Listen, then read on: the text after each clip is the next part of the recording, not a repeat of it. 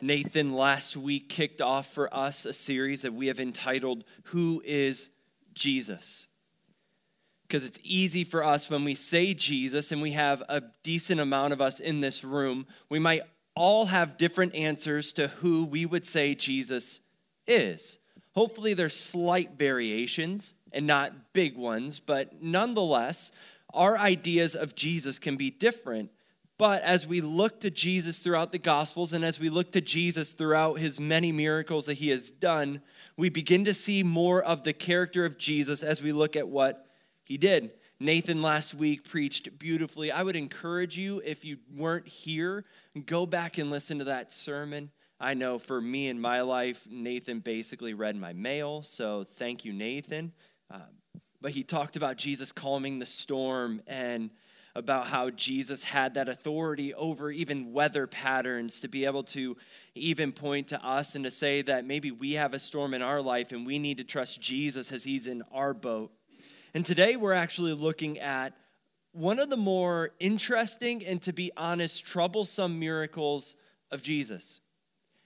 I don't know why I chose this one to preach, but here we are. Not everything is what it may appear to be. Or, as the saying goes, looks can be deceiving. From a distance, what might look like a groundhog on the road is actually a McDonald's bag. Personal story. You may have entered the online dating world and the person's profile picture looked nothing like they really look like in person. Not my story, but maybe one of yours. The rustling in the woods as you're hiking in Kickapoo, it might sound like a bobcat is going to attack, but it's actually a couple of chipmunks just playing. Or maybe you purchased a shoe from StockX with their guarantee of authenticity, which they're actually being sued for.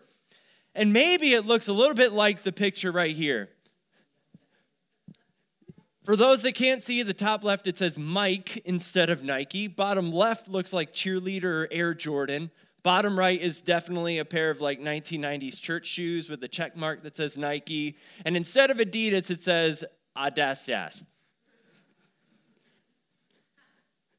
And there are some people that bought those with full intention of it actually being the real brand. But it wasn't what it appeared to be. Or, and you can, thanks for taking that horrible picture off there. Or, to get even more practical, it's easy for us to be on in public arenas and to make it a regular habit to hide and suppress our real selves because we're afraid of what others might think of us if they know who we really are. Or welcome to the first date where you put on your best self and you hide the ugly self because you want the person hopefully across the table from you and not beside you, but you want the person across from you to understand more of who you are, but you try to hide the ugly part of who you are. And in particular with the story that we read this morning of Jesus cursing the fig tree, it's often one that, like we said, is difficult for us to understand. It might not be what it may appear to be.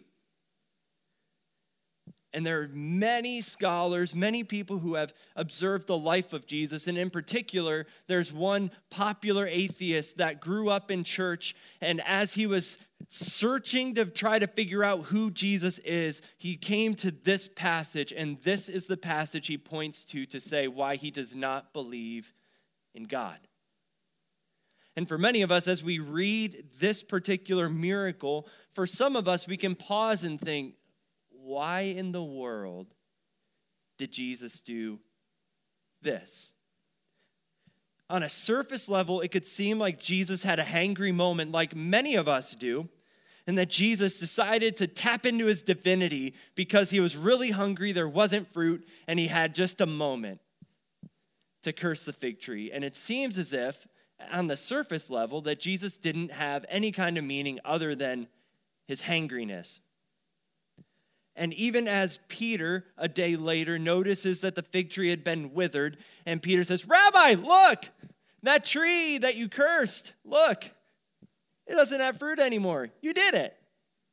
And even Jesus' response in verse 22 seems to not make any sense. and this was also the only miracle of Jesus that was destructive. All of Jesus' miracles ultimately led to healing, deliverance, life, etc. But in this instant, he caused a tree to die. Because from afar, this miracle seems odd and potentially troublesome. And I know for myself, even as I was preparing for this message, this was a miracle that to my soul seemed troubling. That Jesus would react in an instant and for some reason decide to cause this tree that God had created to wither.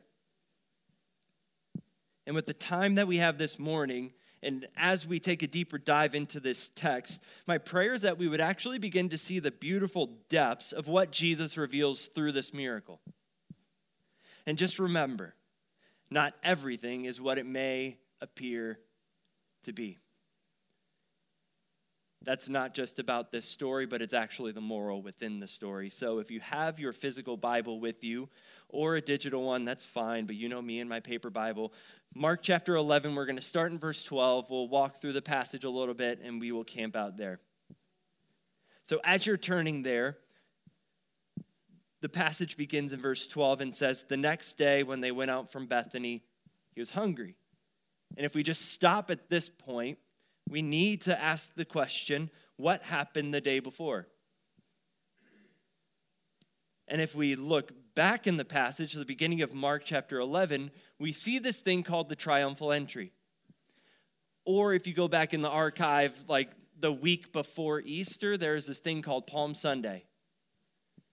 So to give context to this miracle, Palm Sunday had just happened.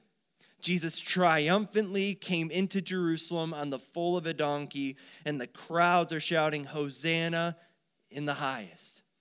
That Jesus has come into Jerusalem to initiate what we call Passion Week.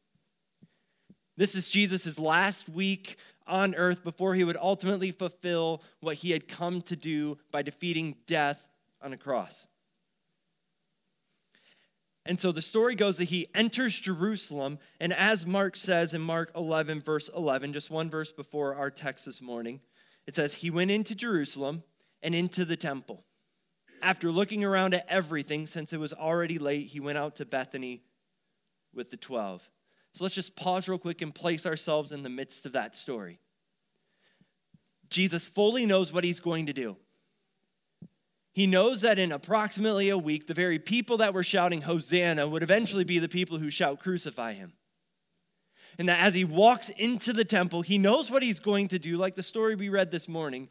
And he stands in the midst of the temple. No one notices Jesus. He stands in the midst of the temple, and he decides not to act in that moment. Because you think that Jesus knew what he was going to do the next day? He absolutely did. And so Jesus is standing in the midst of the temple after the crowds were shouting praises of deliverance. And he's observing everything around him. I imagine that the very tables that he was going to flip were probably left there overnight because it's just an extra hassle to set up in the morning. Jesus was most likely well familiar with the things that were going to be happening. And he stands in the midst of that temple. And because it was already late, he'd made a trip back to the town of Bethany to stay with his disciples. Then we get to our story, picking up in verse 12 again. "The next day when they went out from Bethany, he was hungry." That's good, because Jesus was a man, which leads to my first point. As Nathan said last week, and I reiterate again, first thing we need to understand about this miracle is that Jesus, in this moment, though he is going to the cross to fulfill his divine agenda, that he is still fully human. That Jesus, on his travels in the morning, because you know, like being welcomed as like the delivering king and doing all the things that he did the day before, of course he's hungry. Even me mentioning hungry right now, I'm already hungry. And it's only 11:02, and lunch is still a while away. But Jesus is still in this moment fully human. And throughout the Gospels, we see that Jesus, as we looked at last week and elsewhere throughout the Gospels, we know that Jesus often needs sleep. You'll see him retreating places to take a nap. He was napping in the middle of the boat. In John chapter 4, he was worn out from his journey and he was thirsty. Insert the woman at the well. And that Jesus, even after this story, in Mark chapter 15, Jesus was so empty of strength after he had been whipped, beaten, and mocked. On his way to Golgotha, he could not carry his own cross. Insert Simon of Cyrene, who had to help Jesus carry his cross. That Jesus, even in this moment, and we need to reiterate again, Jesus is still fully human. And so the next day, he's getting ready to head back into Jerusalem from Bethany, and he was hungry. Let's continue on into verse 13. Seeing in the distance a fig tree with leaves, he went to find out if there was anything on it. When he came to it, he found nothing but leaves, for it was not the season for figs. He said to it, "May no one ever eat fruit from you again." And his disciples heard it. Apparently, Jesus wasn't whispering. He had made it pretty loud and clear. Which leads to my second point. First, Jesus is still fully human. Second, and this one might blow your mind, so just let me explain, but this miracle is not about a fig tree. This miracle is not about Jesus just being really mad that the fig didn't have fruit because Jesus was hungry. Yes, he was hungry. But this particular miracle is not about the fig tree. Because it can seem on the surface like Jesus was hangry, and in his frustration, he decided to curse the tree. But as we dive deeper into the cultural, historical, and biblical context, we can understand that this miracle is actually pointing to something deeper. And as we even look at the order of this gospel, that Mark, to give some background information for us, that Mark wrote his gospel in particular to a Gentile audience, and he did so explaining some Jewish culture and background so that the Gentiles could be welcomed into the story of God's people so they could feel like they are a part of God's family.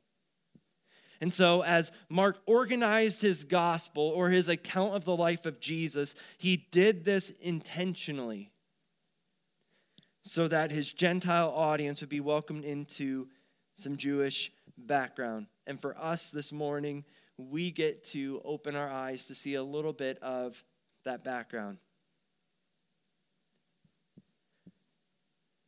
So let me ask this question, because as we read and as Johnson read for us this morning in Mark 11, this miracle is actually broken up into two different sections. Like Mark didn't just put both of the sections together. In verses 12 through 14, he curses the tree. And then you have to skip all the way to verse 20 before you see the results in the miracle. That the story of the cleansing of the temple is smacked in between. As Johnson read that, or as you've read it, did that seem odd to you? But that this story is actually Mark beautifully adding this story to further bring out the reason why he did what he did with the fig tree.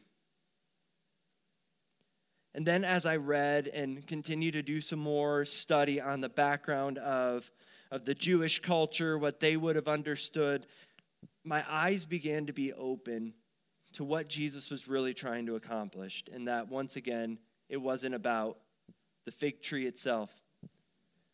But the fig tree does bear symbolic importance. I'm going to ask a question that hopefully you can ponder. The fig tree is actually a tree that shows up often in Scripture. When do you think the first instance of the fig tree was throughout the narrative of Scripture? When was the first time that we heard of a fig tree? This is a fun little trick if you're like hanging out with other Christians. You can use this one. Hey, do you know when the first fig tree showed up? It was actually in Genesis chapter 3. verse 7 says, then the eyes of both of them, Adam and Eve, were opened. Why? Because they had sinned and fallen short of God's glory. Their eyes were open and they were naked. So what did they use to cover themselves? Fig leaves. Well done, church. But throughout the Genesis account in the first 3 chapters, the fig tree is the only tree mentioned by name. Prior to what you may have learned in your children's Bible classes, what you have seen, heard, or whatever, Adam and Eve didn't necessarily eat from an apple tree, though that's what's often depicted. But in the Genesis account, the fig tree is the only one that is mentioned by name. And so for the Jewish audience and listener, as you read throughout that the fig tree here, they cut off the leaves and made coverings for themselves. This fig tree represented the covering of shame. That as they looked to the fig tree and as they heard stories of the fig tree, that their leaves were representing the covering of shame. And elsewhere throughout Scripture, we see in Deuteronomy chapter 8, 1 Kings 4, and Hosea 9, and I won't go through all of the Scripture, but needless to say, in those accounts, the fig tree is used as a symbol of prosperity. That in Deuteronomy, God is leading the nation of Israel to the promised land, and the promised land is being described as a place that is flowing in both valley and hill, a land of wheat, barley, vines, fig trees, and pomegranates. In 1 Kings, it's talking about the reign of Solomon and how in the reign of Solomon there would be peace and that we would see rest in finding a place under a fig tree. And in Hosea, it talks about the prosperity of the nation of Israel and how it was like seeing the early fruits on the fig tree. So elsewhere throughout the Old Testament, we see in Genesis chapter 3, the fig tree is used as a symbol of covering of shame, but it's also used as a symbolic of prosperity. And then elsewhere throughout the prophets, and I know you weren't expecting this much about fig trees, but bear with me. Throughout the other prophets like Isaiah, Joel, Habakkuk, Haggai, and Micah, the fig tree was often used as a barometer of the physical and spiritual health of Israel. That as prophets heard and saw from the Lord, that as God gave these visions and words for the nation of Israel, that often a symbol of the nation of Israel's prosperity would ultimately be like in parallel with the symbol of the fig tree that was used through what the Lord had given to the prophets. And I know that's been a lot about fig trees, but all of that to say and to reiterate that this story is not about Jesus being mad at a fig tree. But ultimately, the third point I want to make is that this miracle gets really personal. That as we looked in the Old Testament about the fig tree being an exact symbol of the nation of Israel and its prosperity, that this miracle then becomes very personal to the audience that Jesus was with. Because as Jesus had cursed that fig tree, that then wasn't an indictment on the fig tree, but it was actually in that moment a prophetic warning. That Jesus used this miracle prophetically to point towards the prosperity or lack thereof spiritually of the nation of Israel.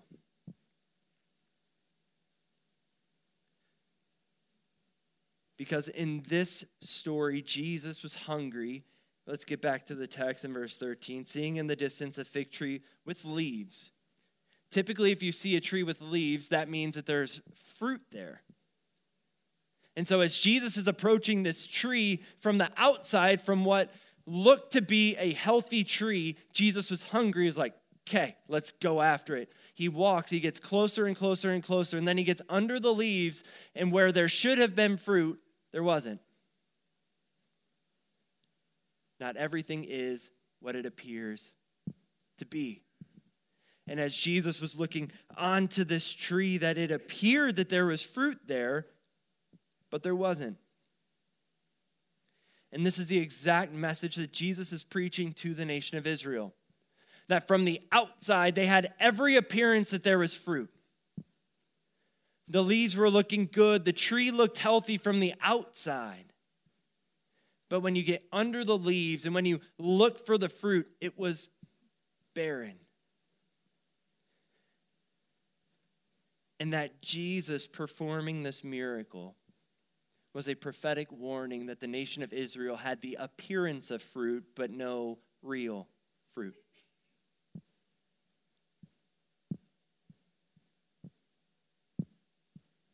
Jesus elsewhere gives some pretty hard messages for the nation of Israel in regards to fruitless religion. In particular, if you want to look at this passage later with greater depth, I would encourage you to look at Matthew chapter 23. Jesus gives these woes to the Pharisees and is warning them of their fruitless religion. In particular, one verse I want to bring out to us is Matthew chapter 23, verse 26. And he says, "Woe to you, scribes and Pharisees, hypocrites! You clean the outside of the cup and dish, but inside they are full of greed and self-indulgence." That's tough. Because if we get personal once again, we often like to clean up the outside of our lives and we don't do the deep work of cleaning the inside. We do the hard work of making it appear like we're bearing fruit, but on the inside, are we really bearing fruit? Or also, as John the Baptist says in Luke chapter 3, verse 8, "Therefore produce fruit consistent with repentance." That fruit doesn't come through just cleaning the outside of our lives, but fruit comes from abiding with him. And fruit comes with repentance, turning from our fleshly ways, ways that aren't honoring and glorifying to Jesus, and choosing to abide in Jesus. And that as we choose to abide in him, that it is through abiding in him that the fruit comes. It doesn't come through our self-effort or through us making ourselves look more holy.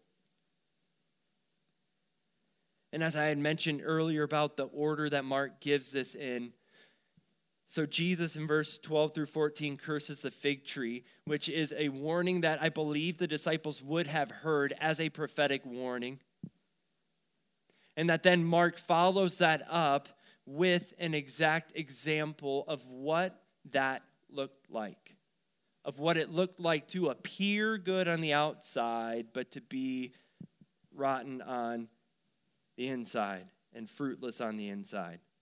Because then we get to the cleansing of the temple. Verse 15, let's pick back up again. "They came to Jerusalem, and he went into the temple and began to throw out those buying and selling. He overturned the tables of the money changers and the chairs of those selling doves, and would not permit anyone to carry goods through the temple. He was teaching them, 'Is it not written, my house will be called a house of prayer for all nations, but you have made it a den of thieves.' The chief priests and the scribes heard it and started looking for a way to kill him, for they were afraid of him, because the whole crowd was astonished by his teaching. Whenever evening came, they would go out of the city." This cleansing of the temple is a case study, giving valid credence to Jesus' prophetic miracle.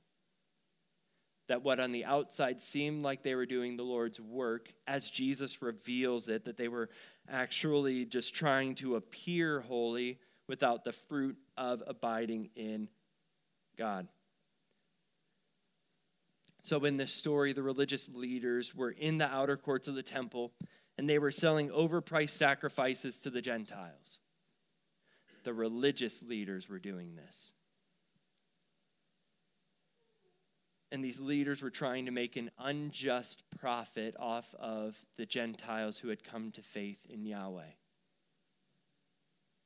And they were doing so in the name of the Lord. And if you remember in the sermon on prayer in our Cultivate series, Jesus was indignant that the religious leaders had turned his Father's house into a den of robbers. And yes, this should be a house of prayer. And it's interesting that in verse 18, as I was studying this text, that the chief priests and the scribes heard it and started looking for a way to kill him. That it wasn't because Jesus flipped the tables, but it was because of what Jesus was telling about the interior of their life. And I know this is like cutting a little deep, and that's honestly okay. Because often, even for us, as we look to Jesus and as we seek to do the things that Jesus did, a lot of our focus becomes so focused on the exterior that we begin to lose sight of what God wants to do on the interior.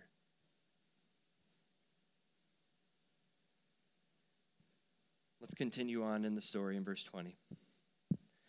Early in the morning, as they were passing by, they saw the fig tree withered from the roots up.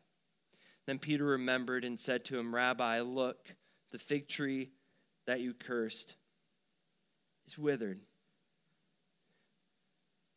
That when Jesus said, previous in verse 14, "May no one ever eat fruit from you again," it happened. No one would ever eat fruit from that tree. And it's interesting that the tree was withered from the root up. From the very beginning of the source of life for that tree, that it began to wither from the root up.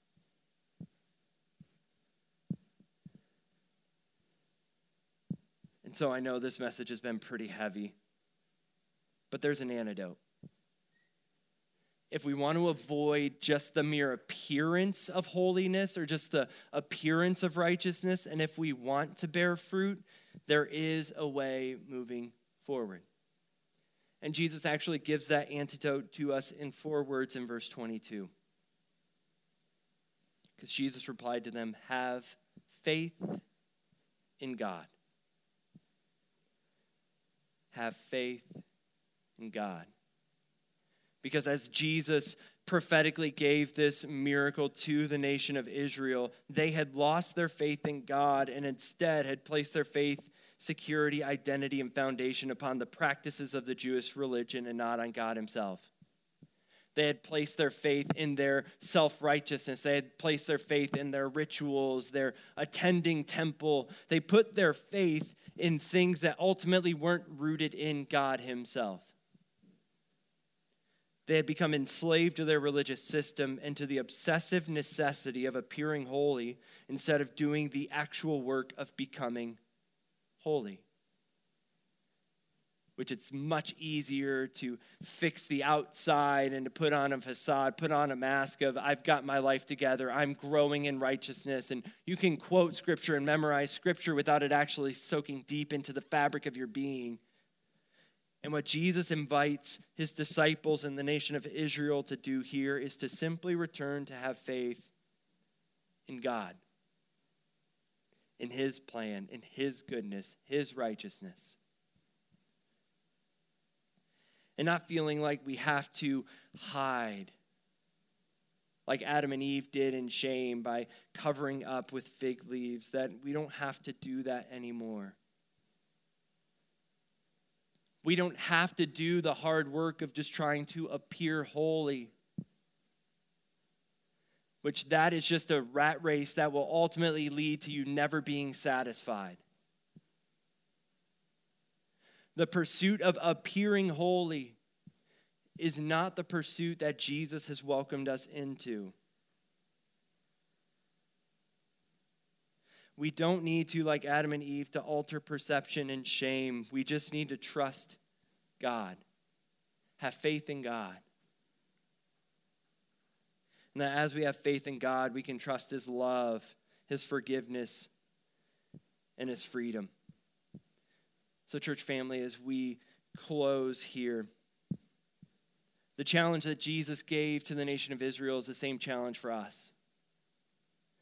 That we would do the hard work of observing our own lives. As David said in Psalm 139, "To search me, O God, and test my ways,